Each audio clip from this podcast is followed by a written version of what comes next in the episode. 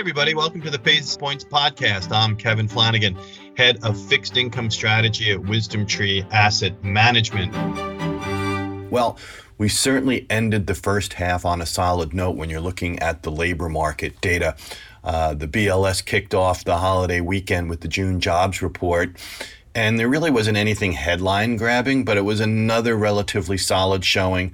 And it really underscores how the U.S. labor market continues to improve from the depth of what we saw last March and April, that horrible performance. And just to give you a quick recap, we finally beat consensus. Total non farm payrolls rose by 850,000. That's the highest gain so far this year, and about 130,000 better than estimates going in. And the job gains are relatively relatively widespread, and you're seeing private service sector uh, employment providing a big boost here up 642,000. But, you know, once again, the outsized job gains are occurring in areas that were hit hard by the pandemic that are coming back, such as leisure and hospitality. So a lot of the same trends was, was showing through in, in this jobs report from what we've had in the past. And just for the record, non-farm payrolls have now recouped about 70% of those losses that I mentioned back in March and April of last year. You know, if you want to find on a headline basis anyway, one soft spot, maybe it was the 0.1 percentage point increase in the unemployment rate to 5.9%. But really, you know, if you look at it, and let's use the NFL refs upon further review, it looks like the lion's share of this increase was due to job leavers.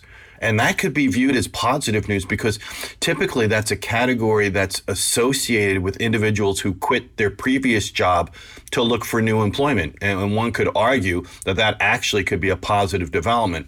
I think going forward, what I'm going to be focusing on, I think the market is going to focus on, and the Fed, wages, wages, wages, uh, especially given the backdrop from what we've had from recent elevated inflation readings. And average hourly earnings jumped 3.6% on an annualized basis, and it reflected higher wage gains across the board.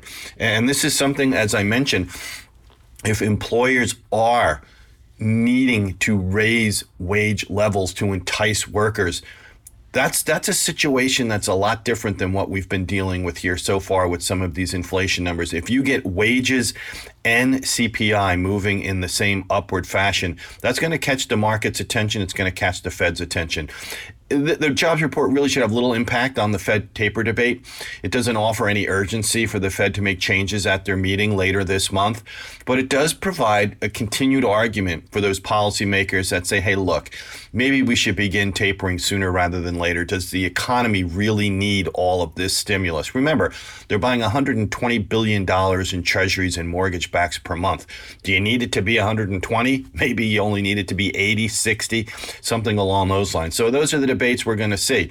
And what we're finding out now is the 10 year Treasury yield is looking for new guidance. And for investors who are hoping that this jobs report could serve as a catalyst. On the surface, it really didn't. But what's interesting is you're seeing, as I'm speaking to you right now, a further decline in treasury yields. So let's look at it. Let's go to that videotape. And after finishing Q1 at just under 175, the trend so far here to end the second quarter and certainly in the first day or two of trading in the third quarter, we're skewing to the downside. You know that 135 level um, is is is a reading we haven't seen in a while, and certainly it's 40 basis points below where we were to end the first quarter.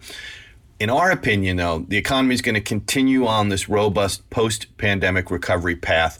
We think elevated inflation will be more than just transitory, as we've talked before. And so, you know, could we take a step back? Could yields move a little bit lower before they move higher? That would probably be what we're expecting at this stage of the game when you look at some of the technical forces out there. And we do think that as we move further into the second half of this year, you're going to see that reversal, on the 10 year Treasury um, will be focusing on putting on that 2% threshold um, into their sights on the horizon. So I'm going to end it there. I hope everybody had a great 4th of July weekend. Have a great rest of the week, everybody. Take care. And before investing, carefully consider a fund's investment objectives, risks, charges, and expenses contained in the prospectus available at wisdomtree.com. Read it carefully.